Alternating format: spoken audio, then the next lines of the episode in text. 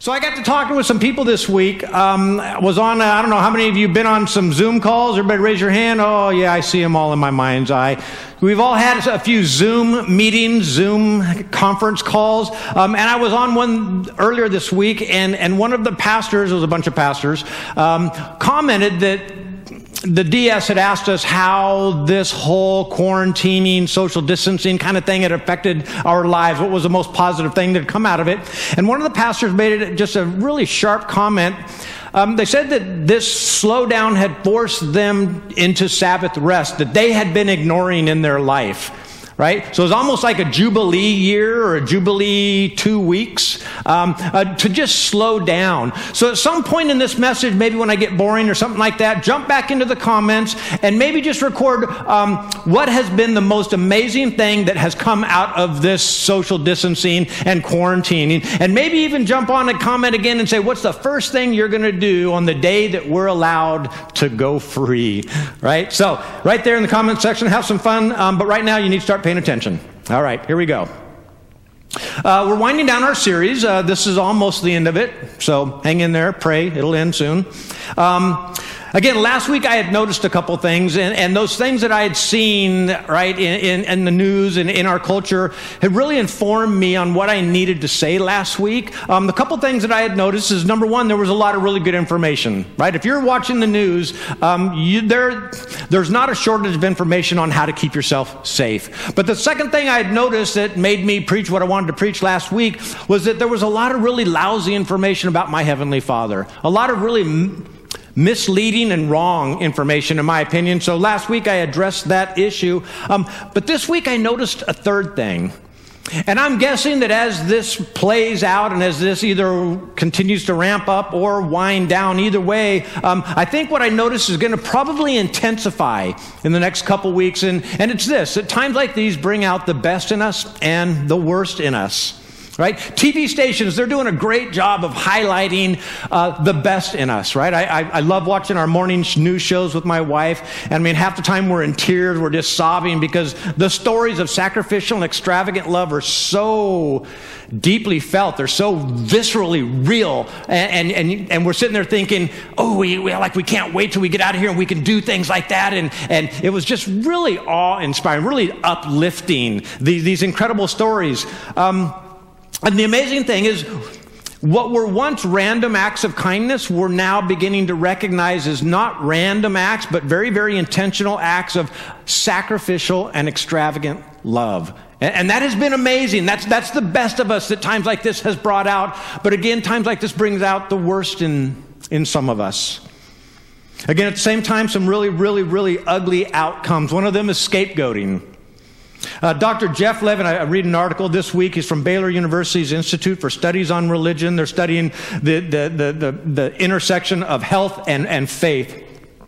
And he makes the point that, that, this has been proven time and time again. In, in, times of crisis, whether it's a health crisis or an economic crisis, um, any kind of crisis, uh, uh, faith matters. Faith truly matters. Um, so many studies after study, they, they divide up the two groups, and the people with the faith, they withstood the pressure of the crisis. And those without faith tended more often than not to fall apart and, and, to, and to crumble.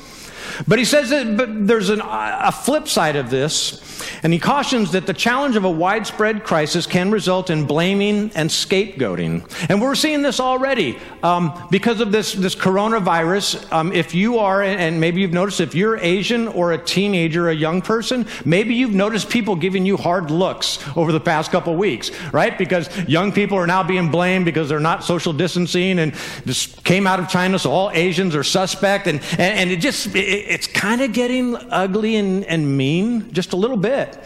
Um, what, what's, what's the weird thing is this crisis has so hyper focused us on this that it's kind of temporarily taken the spotlight on some other cultural scapegoating that we do here in America. I don't know if you noticed this before, but when, it, when we start talking about immigration, anything like that, suddenly Latinos they become the enemy. Uh, maybe we're talking about terrorism, and suddenly, if you're an Arab or you're a Muslim, uh, people are giving you some hard, hard stares. Um, just that, that's just kind of the way we react. We, we see something happening in the world, and who's to blame? Who's, who, who needs to be punished for this? And again, if you're a religious bigot, Right? I've heard this. It's the Jews, the colored folks, and the homosexuals. God's punishing us because we let them in. Okay, that's just dumb. Just stop it. Just, just stop it. That's not biblical. Politicians, TV personalities, they're all going to play up on all these, these tendencies that we have in our human nature, this tendency to not take the blame and to want to blame somebody else. And they're going to play up on it. And, and we've, got to, we've got to resist it. We've got to resist it. Then there's profiteering. You guys have probably seen this all over the place. I was watching a newscast, and there was a doctor who, in order to get face masks and, and protective gowns and the face shields, he went on the black market.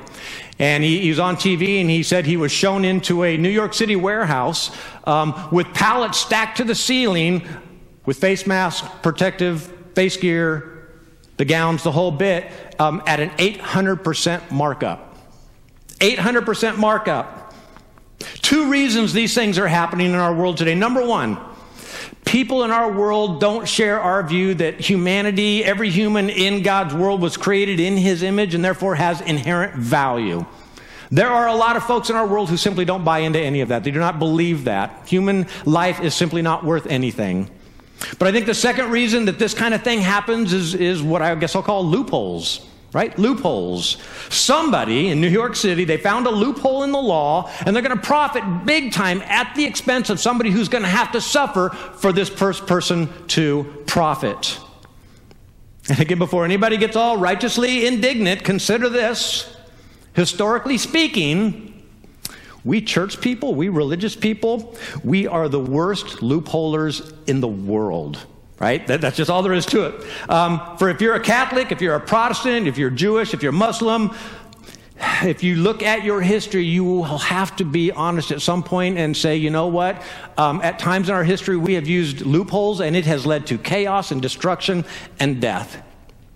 Nearly all religions have played this game. We are not immune to that. I guarantee you, this is not a marriage made in heaven, religion and loopholes. I was listening to one preacher this week, and he describes being in Cairo. And if you're in a Muslim nation, five times a day, there, there's a call um, for you to stop and, pray. Five times a day is one of the five pillars of Islam. And he was in Cairo, and at a certain point during the day, he said he was in the marketplace, and the, the call came out. You could hear it on the loudspeakers. I mean, everybody, you could not miss it.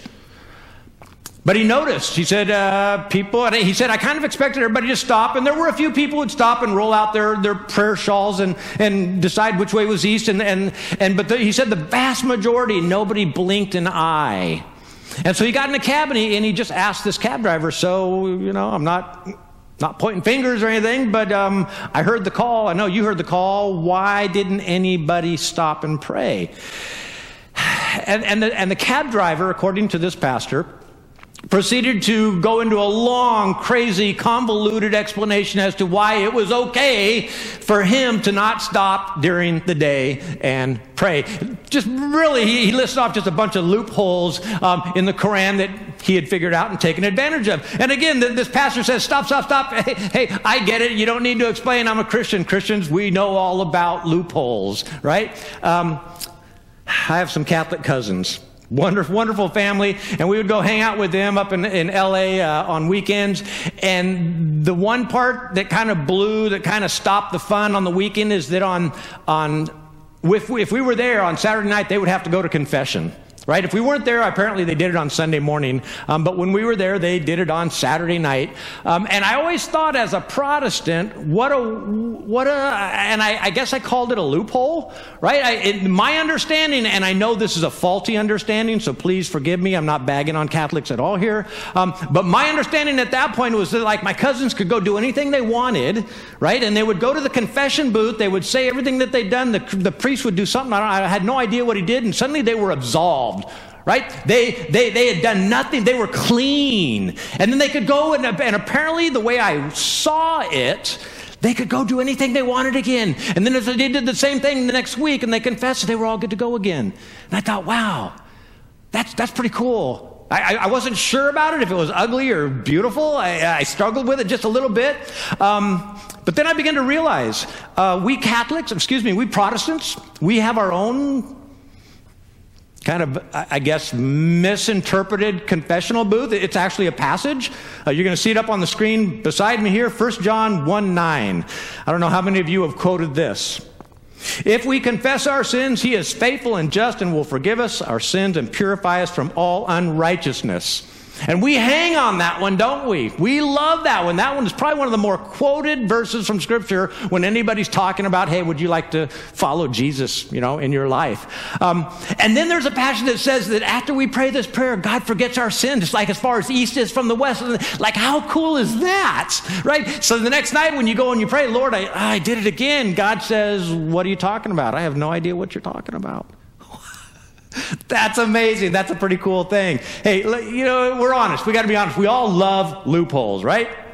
Not sure you knew this, but loophole Christians love theologians, but they hate Bible scholars. Let me explain very quickly here. A theologian picks sides, right? If I am a Wesleyan Arminian Christian, which I am, I will deliberately look for Wesleyan Arminian theologies because theologians take sides. You'll have a Catholic theologian, you can have a Protestant theologian, you can have a Lutheran theologian, you can have a Reformed theologian, you can have all, all these theologians, they're fighting for their interpretation of the Bible. But a Bible scholar doesn't take sides, he just presents the evidence. And sometimes when we read a Bible scholar, what they conclude, we just think, and that's because the Bible scholar doesn't take sides. He just presents the evidence, and the theologians pick it up and play with it after that. I, I, don't know. But, but these two groups, they, they, they, they really work side by side. They're both amazing groups. Sometimes I feel like I'm a, a theologian. I want to convince somebody. I want to persuade somebody that what I believe is true. I want them to believe the same thing.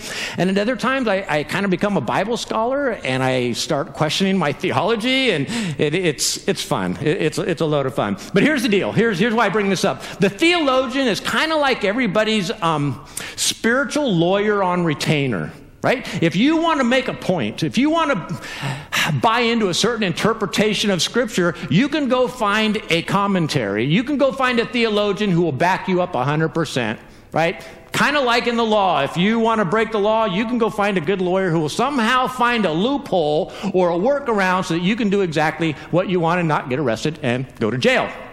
So, theologians, great great people. And again, I, I, know a lot of you are thinking, well, I would never do that. I would never, I would just look at the scripture and I would read it just the way it is. But let me throw out a couple phrases that I have feeling that I use a lot. Maybe you use these a lot. This is the theologian in all of us, right? That's just Old Testament thinking.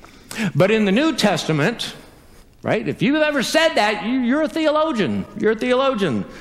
That instruction for Paul was specific to that situation, but it doesn't apply to us anymore. You're a theologian. That was civil law, ceremonial law, not moral law. Some scholars actually don't believe Jesus said that.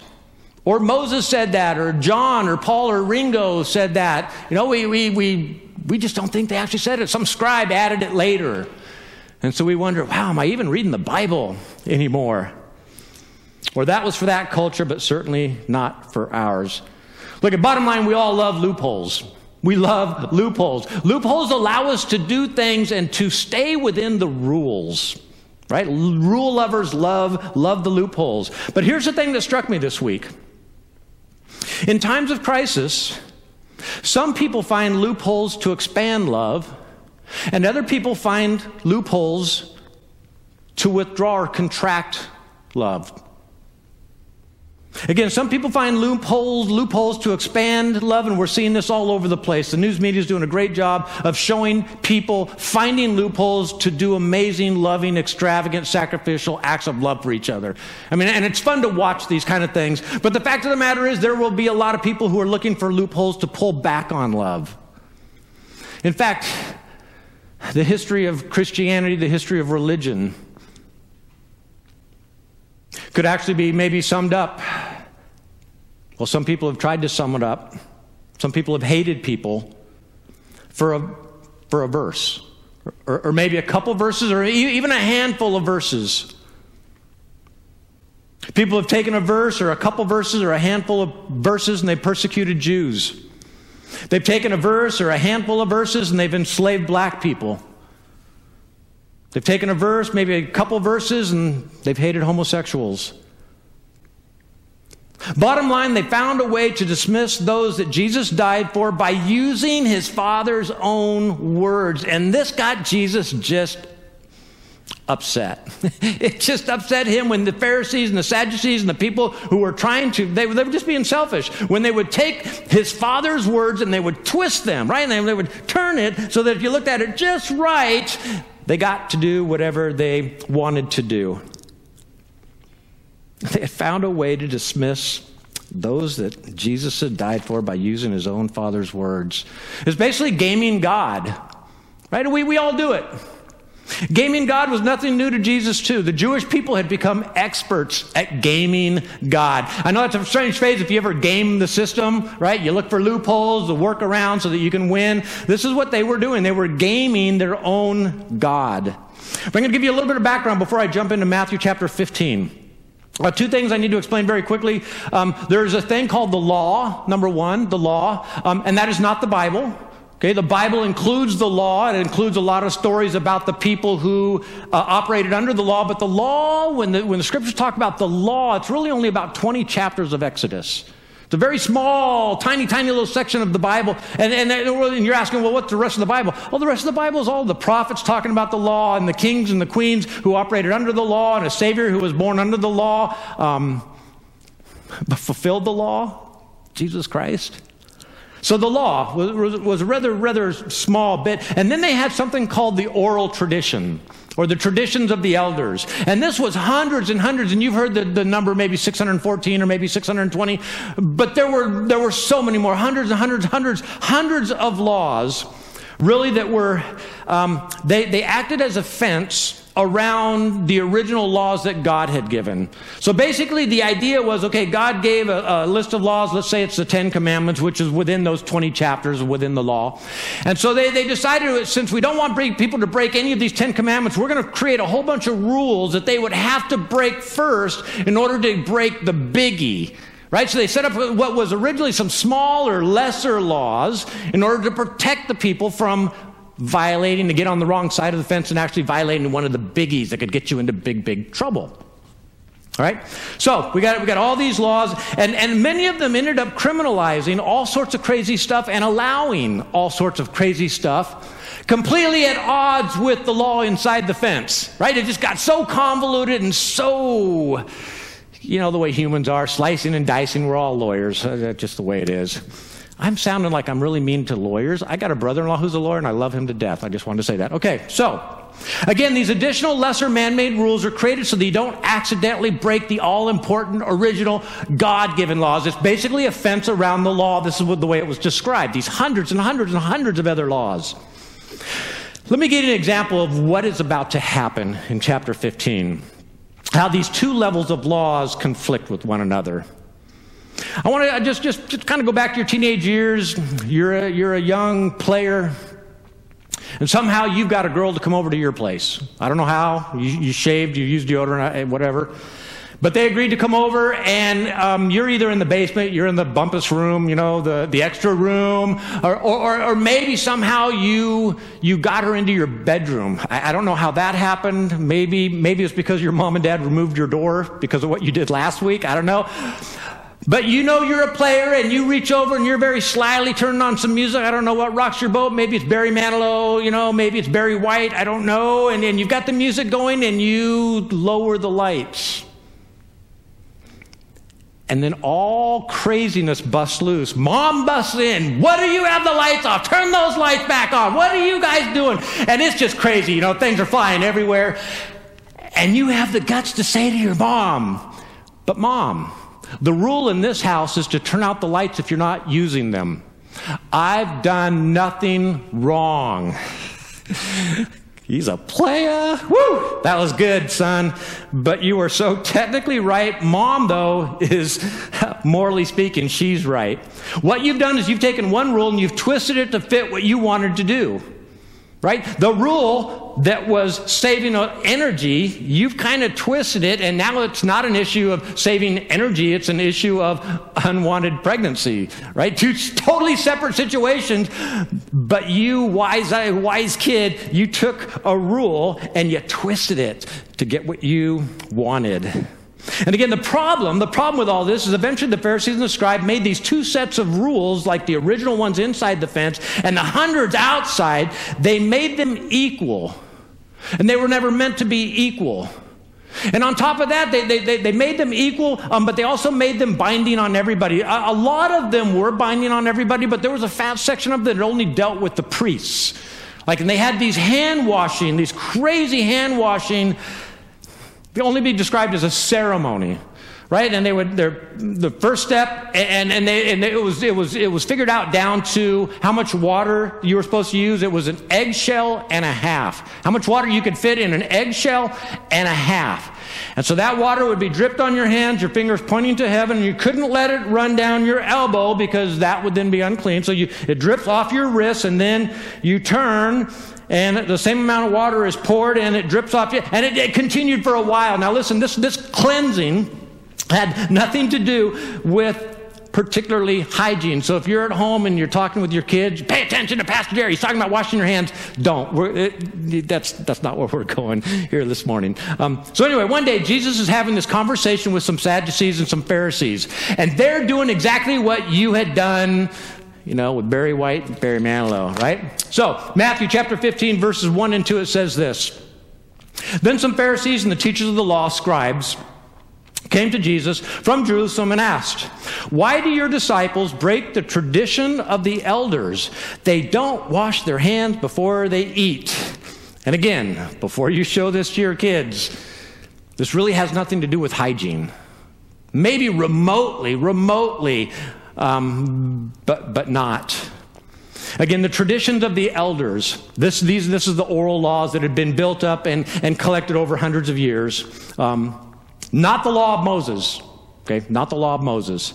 Um, but before, again, let, let, me just get in a little bit more into this concept of clean and unclean, because really that's what is going to be talked about here.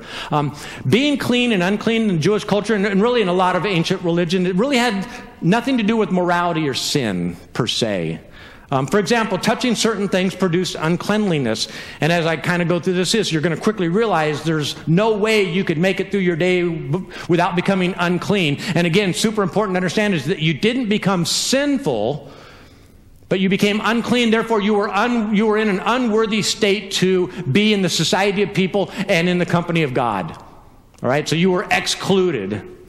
So if a woman with her monthly cycle, unclean. Touch a dead body, unclean. So if you're cooking, you know, it, unclean, unclean, right? Um, and anything that touches something unclean that you then touch becomes unclean. So it's incredibly infectious, right? This, and I'm going to come very, very close to it. I'm going to use a word, and, and I, uh, oh, oh, it, it's used very regularly. It, it's almost a superstition like we, we, we have superstitions, we have, you know, the ladders, the black cats. Some of them we can't explain. They're like the, the meaning, the beginning of these superstitions are lost in antiquity. Um, and as you look through Leviticus, you'll, you'll find some crazy, crazy um, prohibitions of clean and unclean, right? The, the, the, the, animal with only a cloven hoof, a split hoof, and, and certain animals, uh, only fish that have two sets of fins, and, and all these rules. And, and, and Bible scholars and theologians have, have they, they have studied these lists like crazy, and here's what they conclude some of them make sense.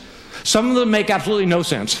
Zero sense. Um, and, and, and, again, it's just their culture that there were some things that had become, uh, uh again, borderline superstitious. Borderline superstitious. So Jesus addresses this issue head on with this concept of clean and unclean and this, this conversation with the Pharisees and the teachers of the law. So they ask about obeying the traditions of the elder, and Jesus turns the table on them. Jesus replied, well, why do you break the commandment of God for the sake of your tradition? Right? A little bit later on, uh, verse 8, I think, or verse 7, Jesus is going to call them hypocrites. I mean, this is where it shows very, very clearly. Um, Jesus continues, verse 4, it says, For God said, Honor your father and mother and anyone who curses their father or mother is to be put to death. Can I get an amen for loopholes? Amen. How many of you have never cursed your mom and dad? If you're still standing here, you found a loophole, or God found a loophole for you. All right, so praise God. Praise God, or we'd all be toast. Right? So, th- so this, is, this is one of the big ones. Honor your mother and your father. This is like one of the top 10, a biggie. This wasn't a lesser law. Basically, Jesus is saying, You're upset because we're breaking a man made law that was created so that we wouldn't break a super important biggie law.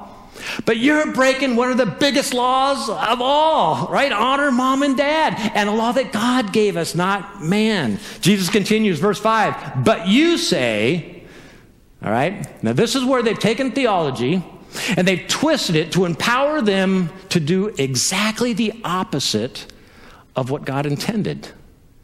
Taking his own words and twisting them so much that the intent is, is turned around 180 degrees. This is where you said, but mom, you said to keep the lights on if they weren't needed. I mean, my girl didn't need the lights. Right? This is where they've fallen in love with the commands at the expense of the commander. Love that line. They've fallen in love with the commands at the expense of the commander. Jesus continues in verse 5 and 6 says, But you say that if anyone declares that what might have been used to help your father or mother is devoted to God or Corban, it's a word I think in your new, your King James Version still uses that word. It, I'll explain that in a moment.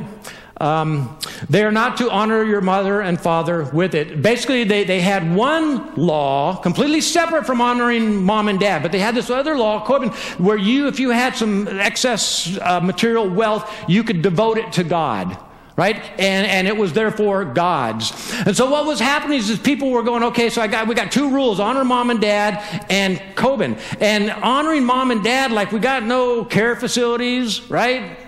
Right? There's no there's no uh, old folks home. There's no anything like that. Basically if you get old and there's nobody to take care for you you become a beggar or a prostitute. One of the two. You have no other options right? So taking care of mom and dad was a pretty big deal. And taking care of mom and dad a lot of folks in our culture are finding out that's not a cheap thing. That's not a, a an easy undertaking. It's a huge huge it's almost like a second lifetime and so, what the Jews were doing, they would, if they knew mom and dad were going to be needing some help, they would devote all of their excess money that could have been used to honor and help mom and dad, they devote it to God. So, literally, they say, Mom and dad, hey, mom and dad, I know you need my help. I know you need my help, but if I let you have this money that I've devoted to God, it'd be like all of us robbing God. And, mom, dad, you wouldn't want me to do that, would you? Oh, no, son, we don't want you to do that. And so, this is what they were doing. They were taking one law that had something to do with something else entirely, and they were using it to violate one of God's laws honor your mother and your father. Jesus concludes Thus, you nullify the word of God for the sake of your traditions. And again, before we get all righteously indignant, we do this all the time in difficult situations. Whenever we experience a difficult situation or, or something that we're trying to explain and we're having a horrible time explaining it, we do exactly what Matthew 15 6 says. We nullify or, or we, we ignore or deliberately fog the obvious passages, and then we bring a hyper kind of focused on some unclear passages right? In order to get what we want, we, we, we fog up the clear and, and, and we, we make up some stuff on the unclear in order to get what we, we, we find loopholes. We, we, we play the game, we game God, and we do. So let's sum it up. Right? Jesus doesn't like it when we use his Father's word to avoid doing his Father's will. And we do it all the time. Conservative Christians do it. They use selective use of Scripture to take back America. Liberal Christians do it. Selective use of Scripture to demand certain immigration and welfare reforms. Each side picks and chooses the passages from Scripture that best will defend and give them ammunition to do exactly what they want to do. In other words, they're, they're, the Scripture, by doing so, they submit Scripture to their own wills instead of submitting themselves to, to God's will. So Paul shows up, the Apostle Paul. This has been going on. The Jewish people, they're, they're gaming God. Paul shows up thinking about the words of Jesus, right? They will know that you're my disciples if you love them. They'll know that you're my disciples by the love you have for one another. By love. And Paul's kind of processing all this, and he pulls everybody together and he says, basically, hey, just, just, just for a moment, just for a moment, let's forget all, the, the, all those hundreds and hundreds and hundreds of commands and focus on the intent of the commander for, for just a moment. Let's just kind of draw way back because things have unraveled and things have just kind of gotten nutty, higgly piggly, crazy. Listen to this. This is in Romans chapter 13, verse 8. And in the, in, in, the context, he's talking about, you know, if you borrow, you need to return and pay the wage, fair wages, and, and so forth. And he concludes, let no debt remain outstanding except the continuing debt to love one another. For whoever loves others has fulfilled the law. So again, if you're looking at the, the 600, 700, I don't know how many total there are, right? And they didn't have smart smartphones then, so I don't know how they kept track of them. There was no system. There was just, I, it was just, I, I, I, don't know, I don't, I, I don't know how they did it. I don't know how they did it. But Paul says, and, and again, I think repeating the words of Jesus, look, look, just stop. If you simply love each other, then you understand all those other laws. Don't even worry about them. If you love each other. And he continues in case we miss the point. Verse 9 The commandments you shall not commit adultery, you shall not murder, you shall not steal, you shall not covet. And whatever other commandment there may be, right? Any other verses? Any other theologies? Any other beliefs? Any other, I think this is what the writer is saying? I, this is what we believe. I don't know about you. Any of that other stuff there may be must be summed up in this one command love your neighbor as yourself. So if you're a Christian who likes to pick and choose this scripture, that scripture, as you're doing that, go for it. You know, we love loopholing, that's all good and fine. But if you're going to use loopholes, that better be a loophole that expands love. It better not be a loophole that contracts love, because I think you're on the wrong track if you are pulling back love. Love your neighbor as yourself. This is how people will know you're my followers, not by what church you attend, not by what political party you belong to, not by whether you stand still or bust a move during the singing. I personally would prefer to bust a move, but I know I'm a Nazarene, so people will look at me funny, yeah, you know. Not by whether you raise holy hands or not, not by whether you tithe or not. They will know you're my disciples by your love. Don't let Fox News or CNN or anyone else tell you how to love, who to love, when to love. Let's just all agree here this morning, at home, wherever you're at. Since we all love loopholes and we're really good at it, just be honest, Right? Love loopholes, and we're really, really good at it. Let's just be honest about it, the loopholes. In times of crisis, some people will find loopholes to expand love, and others will look for loopholes to pull back on love. And I just want to ask you a couple questions very quickly here at the end. Do you value any of our traditions, maybe as Nazarenes, Christians, above what scriptures instruct us? And this is something you're going to have to wrestle with, maybe a conversation to have at home. Is there anything from our traditions, from your traditions, from your past, like maybe different kinds of bigotry that maybe you need to repent from? Maybe we need to repent from loopholes that we had used to withhold love rather than expand love. And then on the, on the flip side, let's be the ones looking for loopholes to expand love. I want to close with a passage I've been just really hanging on to this past couple weeks. It's Romans 8:28. This is the Revised Standard Version. I just want to close with this and pray. We know that in everything God works for good. I love that. In everything God works for good. With, love this, with those who love him who are called according to his purposes. So he wants to work with us. Pray for loopholes to love. Look for loopholes to love, to expand love. I love the passage love covers a multitude of sins or mistakes. I think this is what we're driving at here today. If you're worried, if I love this person who I maybe I shouldn't, what will God say? I think God will be a okay with it. I think God will be a, if you find a way to love in our culture, I think God's two thumbs up. Bow your heads. Father God, thank you so much for being with us here this morning. Thank you for being in all of our homes and all in, in our on our internet. this is just amazing. Uh, Father, again, thank you. Thank you for your word. Uh, thank you for your son who just kind of clarified some stuff that could easily be purposely made muddy. uh, Jesus, thank you for being so crystal clear and for showing us the Father so that we don't need to make any misrepresentations. Either our explanation matches you, Jesus, or we've got a wrong explanation. Father, help us to keep our eyes on your Son. Help us to continually be filled with the power of your Spirit so that we can not only recognize and remember the things that Jesus said and taught us, but then that we can do them. Uh, Father, give us courage, give us insights. Work your power through us, Father. Thank you so much for this incredible privilege and dignity that you've given us. And we're going to reflect right back and glorify you. Thank you, Father. Your son's name I pray. Amen. All right, so get on the comment sections. Dan's going to come back up with us here, and he's going to give us a blessing as we go. Um, but jump onto those comment sections, and I got some homework for you. I want you to take a look at a passage I showed you at the very beginning, 1 John chapter 1, verse 9.